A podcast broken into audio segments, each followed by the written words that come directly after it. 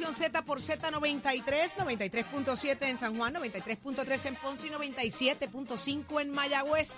Todo Puerto Rico cubierto del mejor análisis, de la buena información, porque aquí hablamos las cosas como son, señores, como a usted le gusta, sin miedo alguno. Y usted es parte de esta conversación.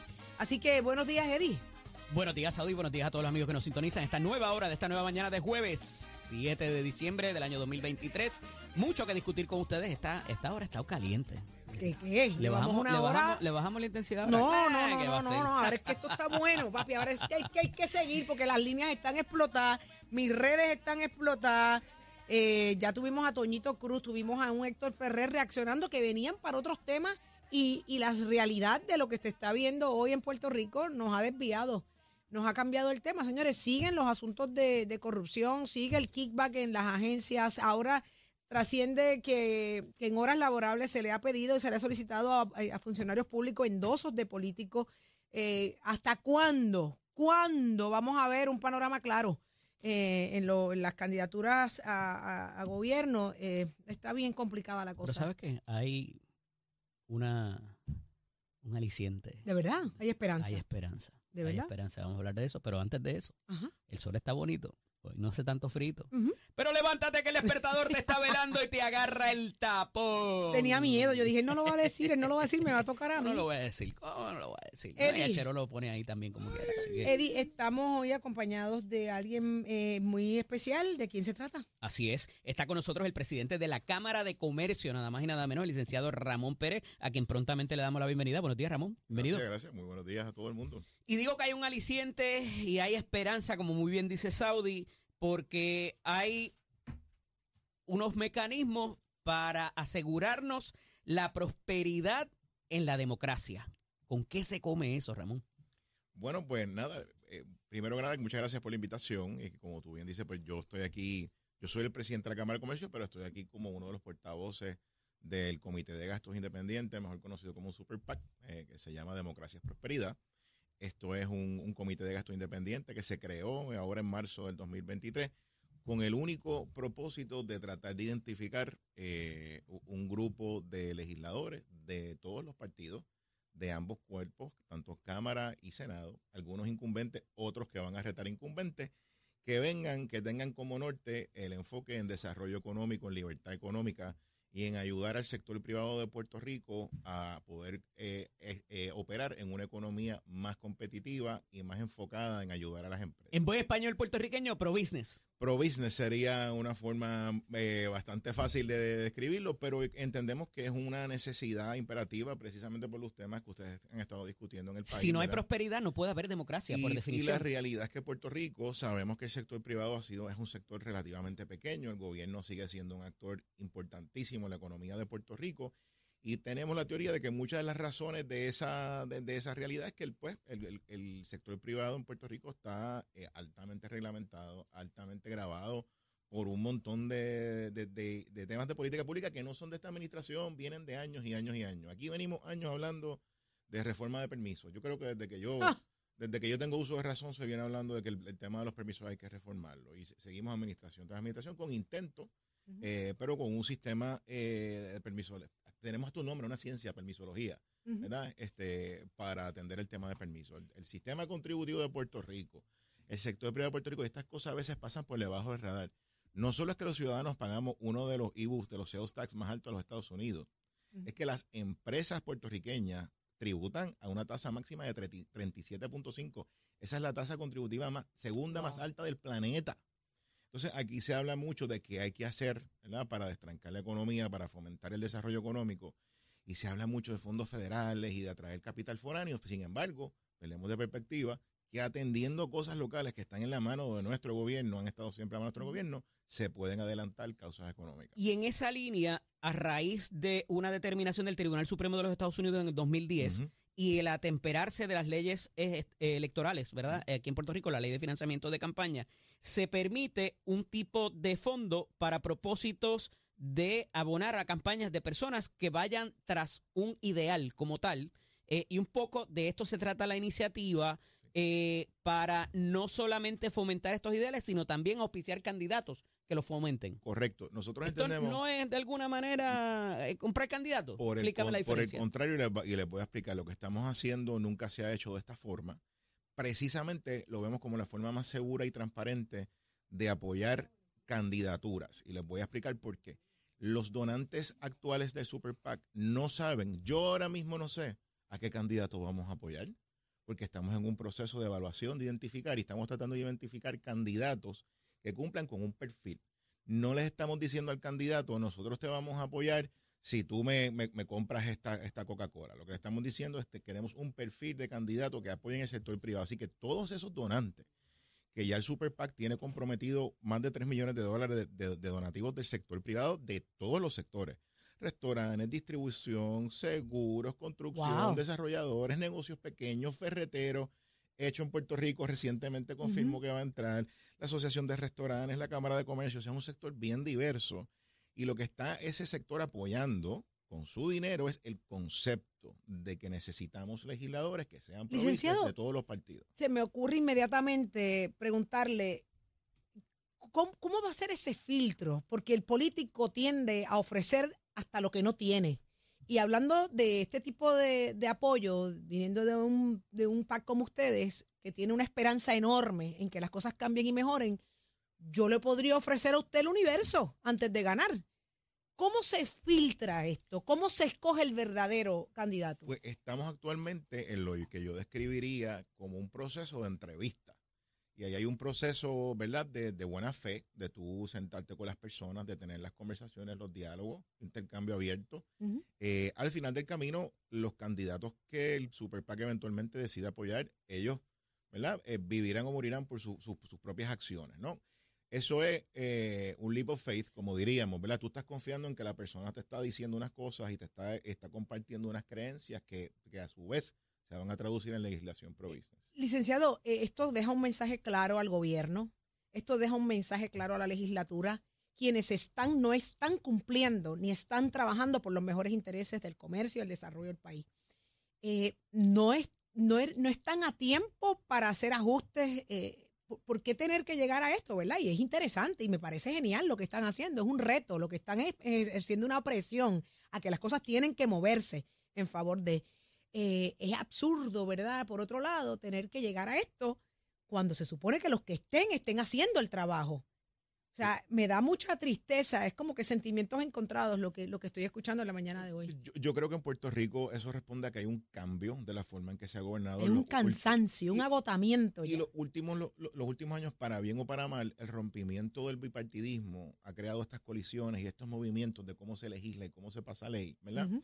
Y eso ha llevado a que tú fuiste de, pues no, a lo mejor no necesitabas un caucus de desarrollo económico porque en la plataforma del Partido Popular o del P N P habían estos elementos de desarrollo económico.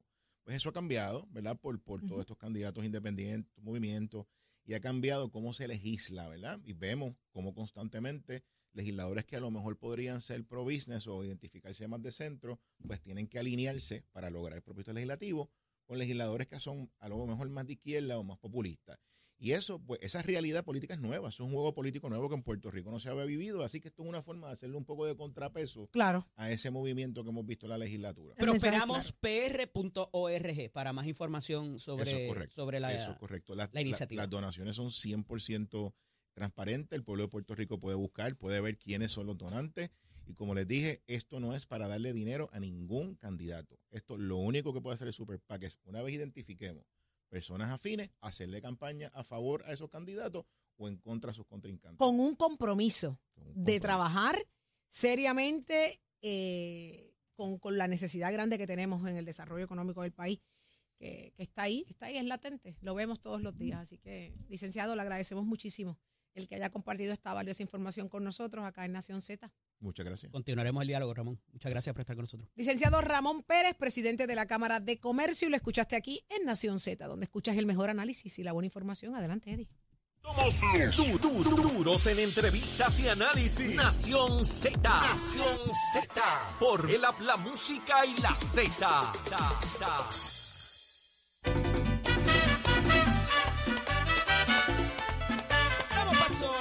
análisis del día, como todos los jueves, está con nosotros el ex senador Nelson Cruz del Partido Nuevo Progresista y también, digo, debo decir, del nuevo Partido Nuevo Progresista, y también está con nosotros el, el portavoz del Partido Popular Democrático en la Asamblea Municipal de San Juan, el amigo Manuel Calderón y Cerame. Buenos días a ambos, bienvenidos. Bienvenidos. Buenos días, Diego, buenos días, Saudi, buenos, buenos días a toda la audiencia de NacionZ, encantado, la música estaba, estaba buena. Nelson, ¿está, ¿estaba por ahí? Estamos por aquí, buenos días para ti, eh, Manuela, a todos los muchachos allá, Nicola, a todo el mundo. El nuevo P N P. ¿Hay un nuevo bueno, P N P? No, nosotros vamos a volver a nuestras raíces, estamos rescatando eh, la base del P N P, aquellos que no fueron a las últimas elecciones a votar, los hemos traído. Aquí se habla mucho de que Jennifer ha traído a los ex alcaldes o ex legisladores.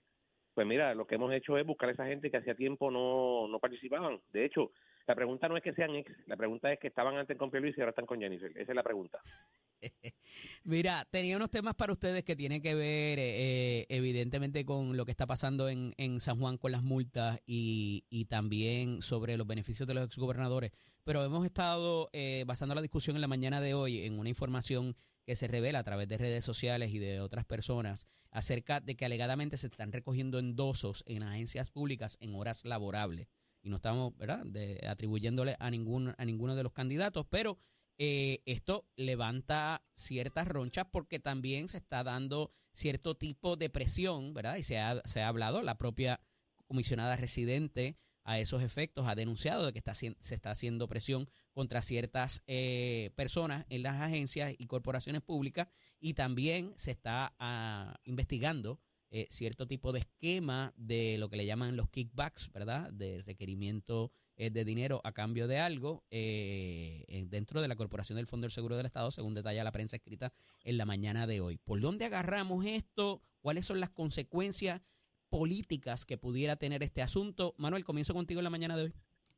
Mira, varias cosas. Número uno, cada vez que yo escucho que la comisionada residente eh, hace unos señalamientos de persecución, de que están obligando a seguidores del P N P que defienden la candidatura de Pedro Pérez Luis, y pues yo digo, contra, pero ya tuve la oportunidad de decir eso para récord en la Cámara de Representantes, uh-huh. y, y pues, pues se huyó en aquel entonces.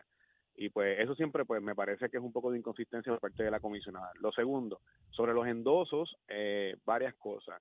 Sí hay que estar bien pendientes de que en horas laborables de mi partido o del P N P o de cualquier otro partido que recorran endosos, que requieran endosos para que una candidatura no se haga, toda vez que ahora los endosos son mucho más fáciles porque tú puedes endosar candidatos a través de un teléfono celular, a través de la plataforma digital nueva de la Comisión Estatal de Elecciones o a través de una tableta. Así que no es como antes que habían que andar con los papeles de carbón y con, la, con los sobres eh, Manila, con veinticinco paquetes de cincuenta, veinticinco, treinta endosos. Así que eh, la tecnología llegó y me parece que hay que estar bastante pendiente y requerir que todo empleado, funcionario público en horas laborales no puede estar recogiendo endosos ni haciendo actividades de proselitista o avalando algún candidato o candidata de cualquier partido.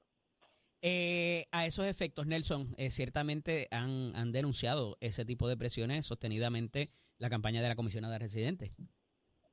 Mira, con relación a lo que Manuel habló al principio de que Jennifer se huyó, Jennifer no se huyó, Jennifer estuvo allí, este, yo fui uno de los perseguidos. El, el, el representante Ferrer, el hijo, quedó en citarme, todavía estoy esperando la cita. Este, y la comisionada lo que dijo allí fue que, que cada persona que trajera eso lo canalizara acorde con las reglas en cada agencia. En mi caso, yo lo canalicé según la ley cuarenta y cinco porque mi unidad propiada es una ley, es una unidad que está bajo la ley cuarenta y cinco de sindicalización, sindicación. Del mercado público. Uh-huh. Exacto. Entonces, yo lo canalicé, perdón, muy buen castellano, yo lo canalicé y eh, al igual otros medios de, de televisión, de comunicación en televisión han dicho y, y programas especiales han traído personas que ya están en los tribunales con estos procesos. Así que hemos hemos canalizado la información y, y valida lo que Jennifer dijo al principio de su candidatura cuando ella dijo que faltaba poco y eso fue lo que, ¿verdad?, eh, arrancó y se ha canalizado. Eso es una. Segundo, con relación a lo que se está haciendo en las agencias, si es que está ocurriendo, no lo sé, no me consta. Yo fui el autor del proyecto cuatrocientos doce que insertó al código electoral el recoger endosos electrónicamente. Ese proyecto es mío, esa idea uh-huh. fue mía. Y eso está allí, y, y la plataforma establece que si es el licenciado Eli López, dice la hora en que usted llenó ese endoso, firmó ese endoso. O sea, que eso es bien fácil identificar. Yo lo que recomiendo es que, si acaso hay alguna intención, pues que o una persona que lo canalicen a través de la Oficina de Ética Gubernamental, porque la Oficina de Ética Gubernamental puede monitorear si en efecto yo le cogí un endoso. Pues dime de una cosa entonces, en ese en esa en esa legislación, ¿se establecen penalidades en caso de que se haga de manera irregular? ¿O eso está en, en otro sitio? De, bueno, lo que pasa es que ahí entraría la, la, la ley de ética gubernamental, que en horas de trabajo tú no puedes estar haciendo eh, actividades político-partidistas, etcétera. Nos dijo, Toñito, nos dijo Toñito Cruz ahorita que eh, le tocaría al funcionario de ética gubernamental investigar meramente estas esta sospechas o estas alegaciones, correcto, eh, eh, correcto. ¿Verdad? Para propósitos de cómo, cuándo y dónde. Y es fácil de monitorearlo, es fácil porque el, el, el endoso dice si fue en Ponce, fue en Peñuela o fue en San Juan, y el endosante, ¿la? En este caso le llamamos ahora a los la hora, la hora, la hora, sobre todo la hora. Pues aparece la hora, así que eso, y, y es electrónico, es, es mucho más fácil de monitorear, y ellos con una supina que puedan hacerlo a la comisión, es fácil de monitorear. Estamos claros en ese sentido, pero ¿cuál sería el efecto político sobre un candidato que eh, eh, haya, porque no podemos responsabilizar al candidato por el, el recogido de... de, de endoso, pero políticamente yo, se coge un hit la campaña? Bueno, pues claro, yo, yo, lo, yo lo responsabilizo, sí, porque en mi campaña los colectores míos saben que no pueden hacerlo en horas de trabajo. En el caso de, de los que tengo hasta ahora, porque yo empecé con esto antes a, a recordar, llevo dos días con eso, este pero me encuentro, es un asunto que me he encontrado, ¿verdad? Esto sería otro tema, pero ponlo por ahí para la semana que viene si se puede. Mucha gente no tiene tarjeta electoral, hay hits que se dejaron, y eso va a ser un problema para los candidatos, porque la ley dice que físicamente para la primaria y para la elección tú tienes que tener la tarjeta físicamente mm, para votar. Senador, yo sugiero, no me parece, me, eh, hubo un cambio en ley para esos propósitos que con cualquier tarjeta, cualquier identificación eh, te sirve sí, para, pero, para poderte identificar. Exacto, pero, pero se ha establecido... Federal. Sí, se ha establecido, pero que tienen que tener una identificación, y la uh-huh. persona que no tiene I D, la persona que no tiene licencia, y solamente lo que consta es con la tarjeta electoral, que no la tiene, que es el caso que estoy hablando, uh-huh. que hemos llenado los endosos y no tienen. Sí, pero eso es para así llenar el endoso ahora mismo, pero con el seguro social lo puedes hacer. Bueno, yo, yo por, lo, por lo que he visto, ¿verdad? No, no, es una, levanto una bandera porque la persona tiene que tener físicamente la tarjeta electoral o un, algún tipo de identificación. Eso pues no no sé cómo lo va a manejar la Junta, ¿verdad? De, de inscripción permanente o en este caso la Comisión de Elecciones, pero esa bandera. Y con relación a lo otro de los kickbacks, eso es algo que ha ocurrido siempre, están los populares energéticos. Espérate, los energéticos espérate, espérate, espérate, espérate. ¿Cómo que ha ocurrido siempre? Una cosa, bueno, eso ha ocurrido. O sea, ¿cuántos casos no, no han salido en el día gubernamental? ¿Cuántos casos no se dieron en la Cámara de Representantes pero, que estaban, pa, pero, eh, y que hay convictos? Pero eso no lo hace bueno, senador. Pues claro que no, eso pero, es ilegal. No, no, no, no, si pero no se puede despachar. No, no, no, se puede no lo podemos normalizar. No, normalizar es, es así, ilegal, vamos. Es ilegal, y mi recomendación es a cada agencia que vea eso y identifique eso. De hecho, creo que hay unos medios hoy saliendo con otro caso de otra agencia, no sé si, no es el fondo, es otra agencia, escuché esta mañana, este así, y creo que hay una persona hasta que habló y, y, se, y, y está dispuesto a llevar. Pero vamos a hablar en plata. ¿Tú, tú, tú vas a denunciar ante el funcionario que te está obligando a hacer lo que hace? Tú tienes que ir a un sitio hacerlo. Externo porque, sí, pero, o sea, oye... ¿A dónde te vas a ir a quejar? Porque no te vas a quejar a la persona que te está haciendo presión, porque sabes lo que no, va a pasar. Tienes que quejarte en ética gubernamental, el F B I y, y, y el Departamento de Justicia, que hay, hay leyes para eso aplicables. Eso es ilegal, totalmente ilegal. Totalmente ilegal, y eso está saliendo. Es la, ilegal hacerlo, eso no se permite. Es, y la es algo normal que la gente lo está haciendo, sigue sigue ocurriendo, pero hay que canalizarlo. La gente está alta de que esto esté ocurriendo con funcionarios de gobierno. Están altos de que esto ocurra. Que lo canalicen y lo lleven a la agencia correspondiente. Última pregunta y se la hago a los dos. Eh, hay que legislar, esto está, eh, ¿verdad? ¿Hay alguna laguna de la cual alguien se esté aprovechando y por tanto requiere intervención eh, adicional legislativa? Totalmente, yo creo que yo, yo creo que sí, que hay que estar pendiente a, a toda eh, esta circunstancia. Eh, el, la corrupción es algo que se tiene que atender eh, y pues igualmente ¿qué le añadiría, el, como el, el que busca más es que, bueno, eh, precisamente eh, el, el, el prohibir eh, que un funcionario eh, público que está empleado en, en una agencia, uh-huh. eh, además de que ya está especificado de que no pueda eh, donar eh, dinero en cantidades a un candidato a una campaña, pero que las actividades de recaudación de fondos, por ejemplo, cuando tú haces una, una actividad de recaudación, a lo mejor tú no donas, pero a lo mejor un empleado tuyo tra, eh, funciona eh, o hace la gestión de recaudador de campaña, y las actividades de recaudación de fondos cuando se establecen en el en el en el, en el registro de contrato electoral no se establece quién es el organizador, y yo creo que esa esa esa esa posición en los comités de finanzas de las campañas debería de estar quién es el organizador, claro, de las actividades de recaudación de fondos para una actividad de, ¿verdad? De, de fundraising de campaña. Me parece que es algo que sí tiene que estar en la ley y de hecho lo he hablado hasta con el propio Contralor Electoral y le parece que es una muy buena idea para poder eh, darle más garras a la Oficina del Contralor Electoral para fiscalizar las recaudaciones de campaña. ¿Coincides y harías algo distinto? ¿Cómo enmendarías la ley?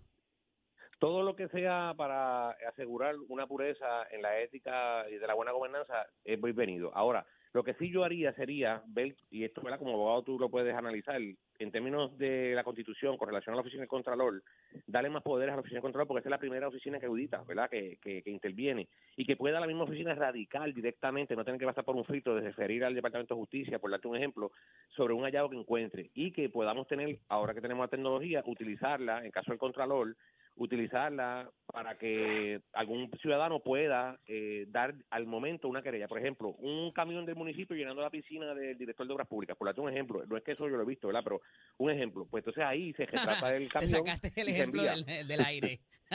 Bueno, pero te quiero decir, o sea, para que la gente tire la foto y ahí mismo la oficina encontrado, claro, automáticamente ese auditor puede tirarlo.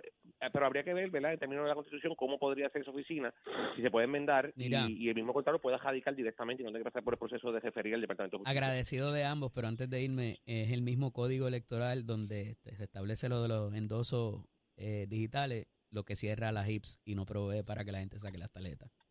Pues, para que tú veas. Para que está. Tú veas. Puede mejorar. Un abrazo a ambos. Se me cuidan. Adelante, igual. Continuamos. Somos, somos una mirada fiscalizadora sobre los asuntos que afectan al país.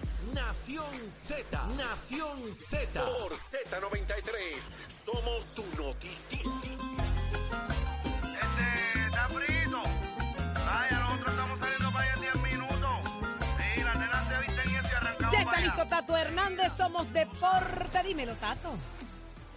Vamos arriba, vamos arriba, vamos arriba. Aquí los prometí de dedo, aquí les tengo los juegos invitados para hoy, jueves siete de diciembre. Los Criollos de Cagua visitan a mis Gigantes de Carolina, los Indios de Mayagüez visitan a los Cangrejeros de Santurce y el R A doce de Roberto Alomar visita a los Leones de Ponce. Todos estos partidos hoy en calendario para las siete y diez de la noche. Mientras tanto, continuamos con Somos Deporte aquí en Nación Z. Tenemos una gran noticia a nivel del tenis de mesa. Steven Joel Moreno y Enrique Josué Río, óigame, se reunirán con la elite de China porque estos dos jovencitos han sido escogidos para estar en el Global Youth Training Camp. Es un campamento que se celebra en Chengdu, China, del seis al dieciocho de diciembre. Óigame, van a estar participando los mejores cadetes del mundo, así que esto es tremenda oportunidad para estos grandes jóvenes tenistas que le están dando mucho color a Puerto Rico, y como siempre hemos hablado, estos son los que vienen detrás de la cepa de, la, de Adriana Díaz y todos estos muchachos. Estos jovencitos vienen dejándosela caer, y de qué manera. Uno de ellos es hijo de uno de los grandes corredores de auto de aceleración de Puerto Rico en la pista de salida y en la pista de largo, así que le deseamos lo mejor y que este campamento sirva para mucho para ellos, para que rindan y sigan trayendo triunfos a Puerto Rico. Y usted se entera aquí en Nación Z, Somos Deporte, con los pisos de Nest College que te informa. Ya nuestra matrícula para febrero veinte veinticuatro se está trabajando, puede pasar por cualquiera de nuestros recintos. Lo más importante es que usted compare facilidades, equipos, recordándole que Nest College lleva tus metas al éxito, y el numerito a llamar es sencillo, siete ocho siete, dos tres ocho, nueve cuatro nueve cuatro. Que tengan buen día, hacheros. Escoge A S C, los expertos en seguro compulsorio. A S C y Puerto Rico.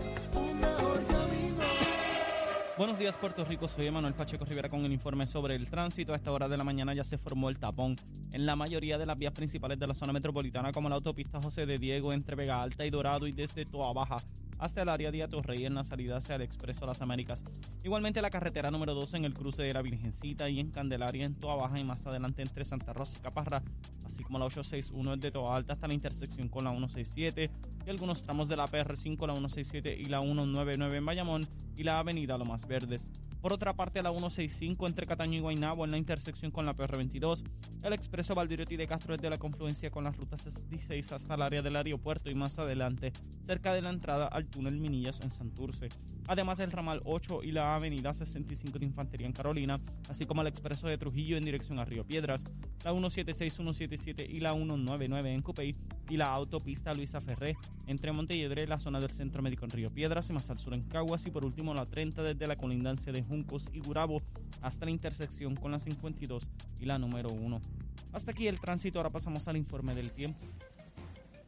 Para hoy jueves siete de diciembre, el Servicio Nacional de Meteorología pronostica para todo el archipiélago de Puerto Rico un día principalmente ventoso, soleado y cálido.